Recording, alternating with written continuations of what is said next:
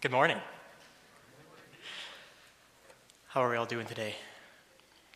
Good. Super excited to be up here. Uh, super stoked to bring the word to you today. Uh, for those of you who don't know me, my name is Michael. Um, I've grown up in this church, and uh, I'm currently attending university at the University of Saskatoon, taking business. And uh, Darren asked me a little while ago if I would uh, bring the message to you guys today, and I was more than excited to do that. Um, before we start on today's, I would just like to back up a little bit. If you'll remember uh, last week's sermon that Darren brought, uh, whether you're in person watching it, whether you came in and uh, tuned in online, um, I know I was watching it from my bedroom in Saskatoon. Um, that was the first uh, 18 verses of uh, chapter 5 of John. Now, in the first 15 verses, Jesus heals a man who'd been crippled for 38 years. Now, that's nearly like twice my age. That's a long time. Jesus says to the man, Pick up your mat and walk, and he does. He walks away. See, the problem with that was that it was on the Sabbath, which the Pharisees mention when talking to the man about why he's carrying his mat on the Sabbath. And then he points them to Jesus, and they bring this up later on in verse 16 and they seem to have a big problem with it.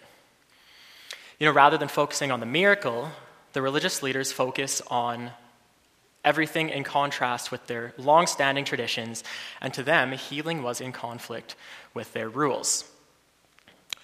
Now, this isn't the only time that Jesus heals on the Sabbath. If we look, look at Luke 13, uh, Jesus heals a crippled woman on the Sabbath. If we look at Matthew 12, uh, Jesus heals the man with the shriveled hand. And he says to the Pharisees in Matthew chapter 12 If any of you has a sheep and it falls of, into a pit on the Sabbath, will you not take hold of it and lift it out? How much more valuable is a person than a sheep? Therefore, it is lawful to do good on the Sabbath.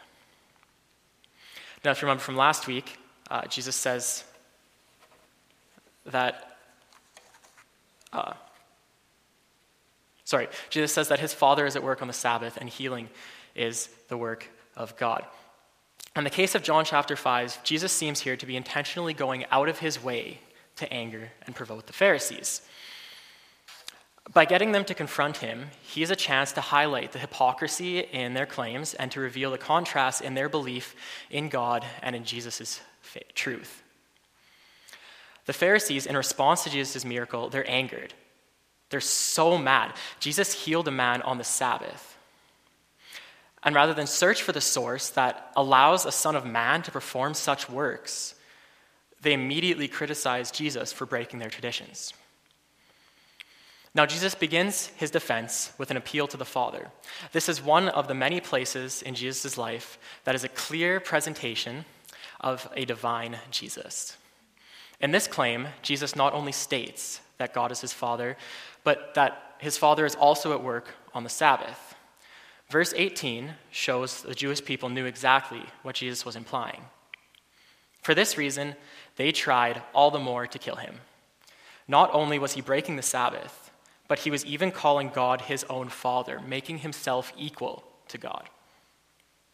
He is at work like his Father.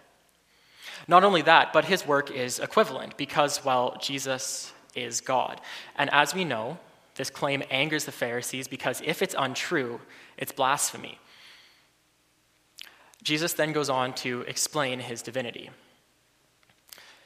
Uh, he introduces this section by repeating the word amen, or uh, often translated as truly, or truly I tell you.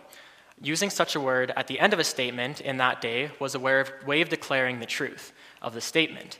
Uh, this word survived use in lots of other languages, and many people still end prayers with the word amen. Uh, using such a phrase at the beginning of a statement, however, implied that what being said was first hand information. This was used for original teaching or first hand accounts. When Jesus says, truly, truly I tell you, or truly I say to you, he is claiming to know these things personally, directly, and firsthand. The first way that Jesus says of his divinity is through his works. He works in submission to the Father. So anything he does must be in accordance with the will of God, and anything he does is equivalent to the work of God. Okay, so point one Jesus, kind of elaborating on his divinity, is through his works. Numero two, through love. For God the Father, the Son, for, for the Father loves the Son and shows him all he does, and yet he will show him even greater works than these, so that you will be amazed. Jesus is saying that he has equivalent love to the Father. Jesus says in the next verse that he has the power of judgment on mankind. Moreover, the Father judges no one, but has entrusted all judgment to the Son. Jesus performs miracles on the Sabbath. He says to the man to carry his mat on the Sabbath. When the Pharisees confront the man, he points them to Jesus, who essentially says to them in a little bit more of an elaborate way Me and my Father are one. They are one in their works, and they are one in their love. Anything that Jesus does has to be in accordance with the will of God because the Father and the Son do the same things. Just as Jesus healed on the Sabbath, so the Father was working too. He says, though, that isn't enough. You do all these things, follow all these laws, keep all these traditions to avoid judgment from God. You're so concerned with keeping the Sabbath that it doesn't even faze you that a man who was laid up by the pool for 40 years now just has a clean bill of health. All these things the Pharisees do to avoid God's judgment. And Jesus said, God isn't even the one who judges you. I am. I have been entrusted by God, you claim to follow, to bring all judgment, and not just one or two trials, maybe, and it's not like they're splitting the work evenly. All judgment. Now, I don't want to speculate into what Jesus said that wasn't recorded in the Bible because, well, that's bad. But uh, if I were in that situation, I would pause and I would look at every single one of the religious leaders in front of me, and I'd be like, Your judgment your judgment, your judgment has all been entrusted to me by the Father. Verse 23 says that all may honor the Son just as they honor the Father. Whoever does not honor the Son does not honor the Father who sent him. Jesus here just ties it all together. Having laid claim to his divinity through his works, through his love, and through his judgment, he then says here that he deserves the same honor as God the Father because Jesus actually is God. This is crucial in understanding our salvation, especially for the audience that Jesus was talking to at the time. If Jesus is worthy of and owed the same honor as God the Father, then one cannot reject the Son and be right with the Father. This is in line with other times that Jesus says that he is the only way to God and to salvation. The Pharisees attempted to achieve salvation through works by upholding the law, as many do today. Through good works, many people believe that they can achieve salvation, whether Christian or another religion or not religious at all. It's a common theme to believe that good works can achieve you salvation. But believing that there are many ways to God and to be saved is dishonoring to Him. It's calling Him a liar. Similarly, downgrading Jesus to anything less than divine, rejecting Him as the Messiah to simply a prophet or a teacher, is to reject God and His testimony. Here, Jesus claims to have equivalent qualities to God the Father. This is meant to be understood in the same context as Jesus' claim in all the verses. The relationship between Jesus, the Son, and God the Father is one of perfect harmony. The problem facing the Pharisees and the Sadducees was spiritual blindness. In Matthew 23, verse 17, he calls them blind fools. This blindness creates a wall of separation between them and between God their actions did not reflect the actual will of the Father. Jesus, on the other hand, is in a state of perfect love and communion with God. As a result, his actions are identical to the will of God. We see again in the passage, and once more, very truly I tell you, first hand knowledge from Jesus. Very truly, I tell you, I am the only way to salvation, and I have power over life and death. We've seen, we've just seen Jesus prove earlier in the same chapter when he heals the lame man that he has power over life and death. And he'll say it again later on when, plug your ears if you don't like spoiler alerts, he raises Lazarus from the dead and eventually conquers death itself when he finishes his ministry on earth. And then, the best part, Jesus will call all the dead from their graves for the final day of judgment. Verse 28 Do not be amazed at this, for a time is coming when all who are in their graves will hear his voice and come out. Those who have done what is good will rise to live, and those who have done what is evil will rise to be condemned. By myself, I can do nothing. I judge only as I hear, and my judgment is just.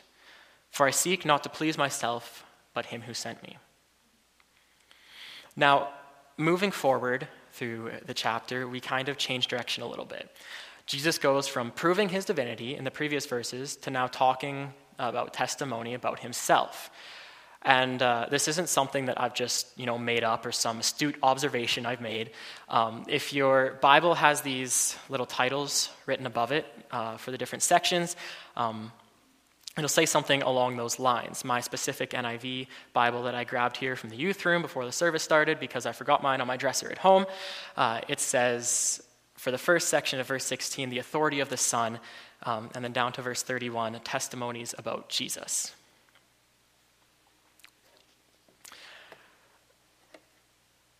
So it's pretty clear that there is a change of direction. Now, to me, it seems like two separate sermons, which, uh, if I'm going to be honest, was kind of the hardest part when I was writing the message to share with you this morning. Um, when I first got the you know passage of scripture that I was to speak on, I was like, yeah, saw saw the length of it. I was like, yeah, I can do this. You know, like 30 verses, that's not too bad. Like I can make that work. Long passage, but I think I can do it. And then under my first read through, I was like, yo, Darren, like, did you mean to give me two separate sermons? Um, like, is there, uh, is the service kind of kind of empty this morning? Am I, am I speaking once? We're going to have some music, speak again. like, my two sermons on the same Sunday? But it does all draw back together, so just bear with me for a moment. We'll get there. Moving on, John 5, verse 31.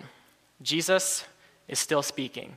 He says, If I testify about myself, my testimony is not true. Now, I'm going to pause on that for just a minute because that one really confused me when I first read it. Now, going through a passage to write a message makes me look deeper into the verses themselves and spend more time looking at the individuals rather than my usual when I look at the book or the passage as a whole. I should say that's for myself. I tend to le- read a little bit more holistically, as I'm sure many of you are different. But I was looking at this verse.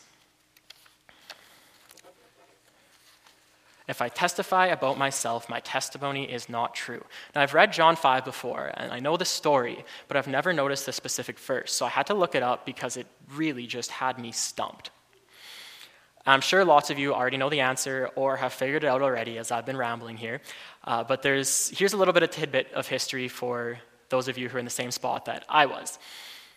Jesus says, verse 31 and 32, If I testify about myself, my testimony is not true. There is another who testifies in my favor, and I know that his testimony about me is true. Now, Jesus is not saying here that his testimony is untrue, as we know, Jesus' testimony is the truth, but it has to do with the Old Testament Jewish court. According to Old Testament Jewish legal procedure, a person could not testify on their own behalf. A creative liar can make up pretty much anything, nor could a single witness testify and establish facts. Rather, in a formal courtroom settings, uh, two or three witnesses were required. Uh, we see that in Deuteronomy chapter 17 and Numbers chapter 35. So later in the gospel, Jesus makes the point that there are some facts that only he can testify about. Um, you see that in like John chapter 8. Uh, in this context, however, the claims he makes can be verified by normal means of evidence. And uh, he, so it's reasonable that he provides this evidence. So this passage is extremely important in discussions of biblical faith. Jesus makes no appeal to have blind faith, uh, nor does he tell the Pharisees to believe just because he said so. He doesn't dismiss the need for evidence. Rather, he provides reasons why faith in his message is reasonable. Jesus fulfills the normal human requirements of evidence by giving three separate lines of evidence to prove his claims. These three categories of human testimony, in the form of John the Baptist, uh, in verse 33, observations in the form of his miracles, uh, see him in verse 36, and of Scripture, he says in verse 39. Jesus will use these arguments to complete his response to the Jewish authorities persecuting him for claiming to be equal with God. Verse 33 says, You have sent to John, and he has testified the truth. Not that I accept human testimony, but I mention it that you may be saved. John was a lamp that burned and gave you light, and for a moment you chose to enjoy his light. Jesus is saying to the Pharisees here, Hey, I know I can't testify about myself, so I sent you John the Baptist. He sent John the Baptist to speak the truth to testify to the legitimacy of the life and works of Jesus, the Messiah. And John spent how long baptizing and preaching and prophesying and testifying? Even though there's a human witness, Jesus says that there's another source that's so much greater. See, humans can lie, you know, make up stories, uh, exaggerate the truth, or if you believe something with you know, your whole being to be true, it might not be. Simply just don't know all the facts. So, aside from John the Baptist, from this human testimony, we have other ways to verify what Jesus is saying. Looking back now in third person, and maybe a little bit biased, I can't understand how the Pharisees missed this. But looking at my life now, maybe it makes a little bit more sense. Jesus says to them, I have power over life and death. To prove that, he heals a man that has been lame for 38 years. Again, that's twice as long as I've been on this earth. I feel like I've lived a pretty long life already. That's just that's half as long. Jesus just heals him, gets up, walks away. And what do the Jewish leaders do? They accuse Jesus of breaking Sabbath law and call him a liar for claiming to be the Son of God. Did they not see what just happened? Jesus said he had power over life and death. He just proves it, and the religious leaders choose to ignore it. Jesus goes on if they don't want human testimony or miracles, surely the word of God is a strong enough witness. They'll see then. Verse 36 I have testimony weightier than that of John. For the works that the Father has given me to finish, the very works that I am doing, testify that the Father has sent me. We see John's testimony, we see the miracles. Verse 37 And the Father who sent me has himself testified concerning me. The scripture that they hold so close, the scripture every single member of his audience had memorized word for word, the scripture they probably mumbled in their sleep. We all know it was written about Jesus, and they failed to see that. We see here again the perfect relationship between Jesus the Son and God. The Father is one of perfect harmony. See, the problem facing the Pharisees, again, was spiritual blindness. This blindness created a wall of separation between them and God. Their actions did not reflect the actual will of the Father. Jesus, on the other hand, is in a state of perfect love and communion with God. As a result, his actions are identical to the will of God. Jesus first references human testimony from John the Baptist, then references a much more powerful evidence, which is first hand observation. And in this case, that means the miracles that he was performing. And now Jesus offers to the Jewish authorities what should be the most powerful testimony of all the written word of God. This testimony, though, it's lost on Jesus' critics. According to Christ, these men have never heard the voice of God. They certainly knew the words and the letters of the law. So, how is it possible that they didn't recognize Jesus? The answer is one that we as human beings naturally reject, but which experience and history tells us is true. Knowledge is not the same as faith. James, for example, makes the point that merely knowing about God is not the same as having faith in God. We see in James chapter 2, verses 14 to 19. What good is it, my brothers and sisters, if someone claims to have faith but has no deeds? Can such a faith save them? Suppose their brother or sister is without clothes and daily food. If one of you says to them, Go in peace, keep warm and well fed, but does not do anything about their physical needs, what good is it? In the same way, faith itself, if it is not accompanied by action, is dead. But some will say, You have faith, I have deeds. Show me your faith without deeds, and I will show you my faith by deeds. You believe that there is one God. Good. Even the demons believe that and shudder. Even the demons believe that. The scripture says that the Pharisees knew scripture inside and out, but they've never heard from God. I often get this idea that the Jewish people or the religious leaders, the people who were hard stuck on tradition, that they just didn't know any better. You know, they were uninformed. They didn't have all the necessary evidence that Christ was the Messiah. But the fact of the matter is, they weren't uninformed. They had the evidence. They saw Jesus perform miracles.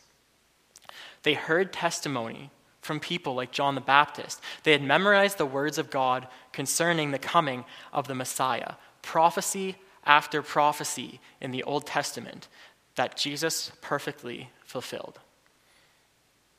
but they still refuse to believe. This is a perfect example of why God doesn't provide proof of the legitimacy of Scripture and its existence, power, etc. The Pharisees have all the evidence and testimony they could ask for, yet they still don't believe. Verse 41 I do not accept glory from human beings, but I know you. I know that you do not have the love of God in your heart.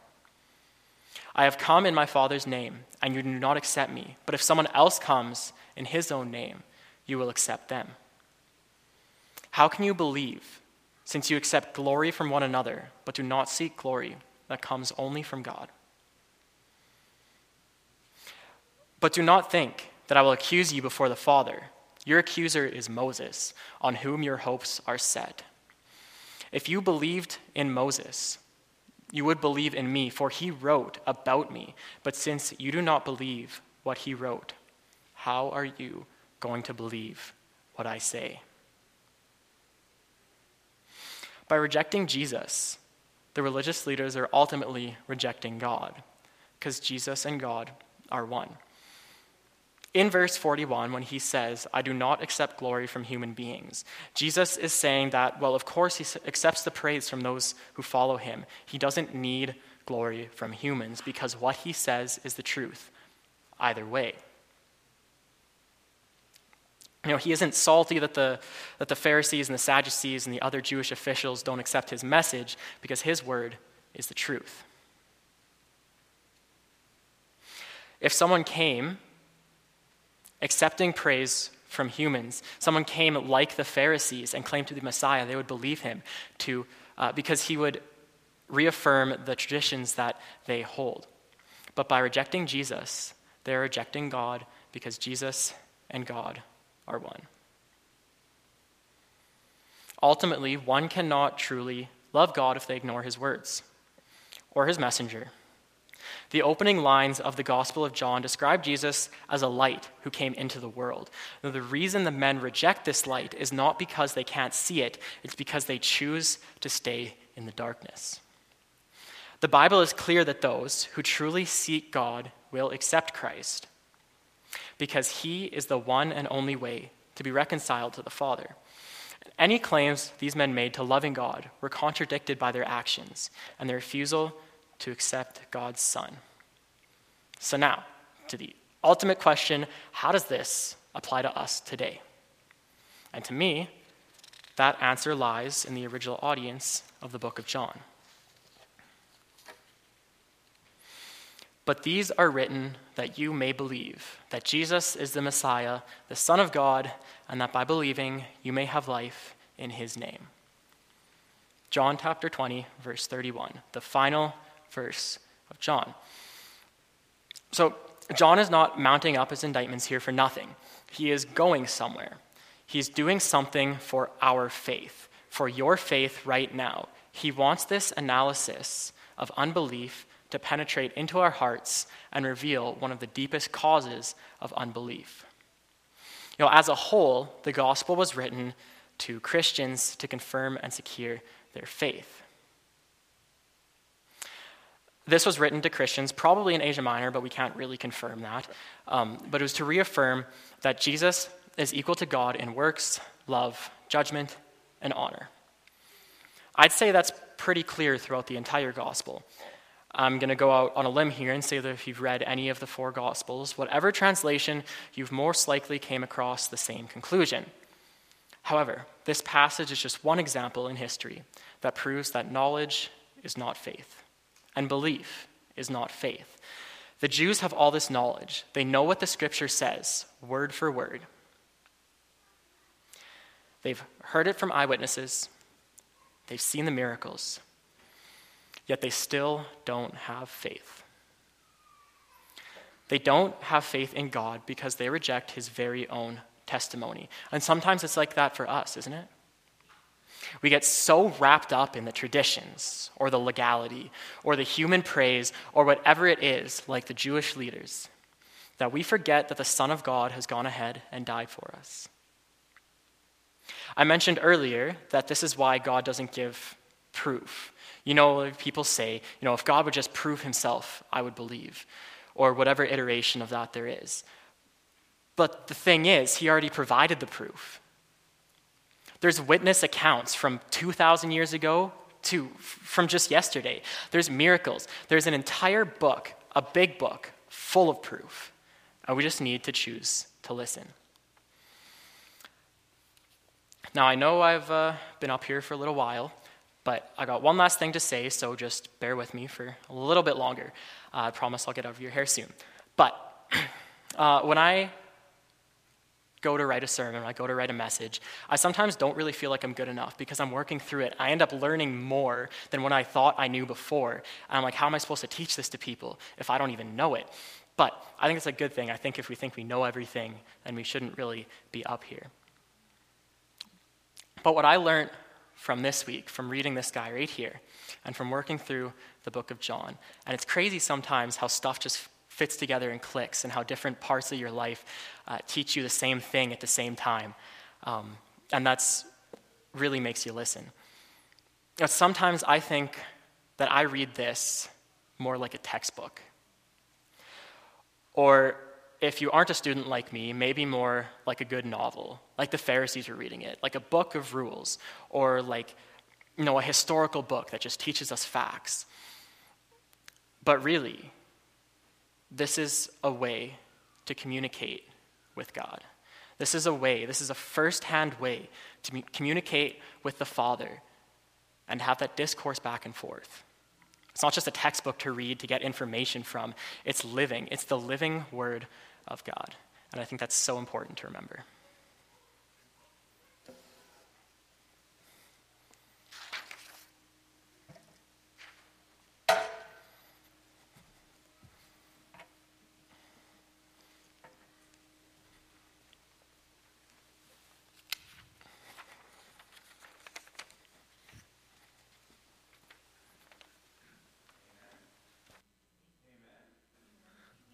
Let's make some noise in this place. Here we go. Amen. Like, how about that? Life. I love this. I love this chapter because it just, it just it binds together so many things. I was getting ready to do the benediction. Like when I'm listening to the message, I'm thinking, okay, how do you how do you encourage the church? How do you wrap it together? And I go to uh, John 20, and then Michael's like, all right, now to finish, John 20. I'm like, no, that's the scripture I picked to read at the end. He nailed it. Oh, he stole it. And it's not fair. He's good. Why did John write this letter? Because people needed life.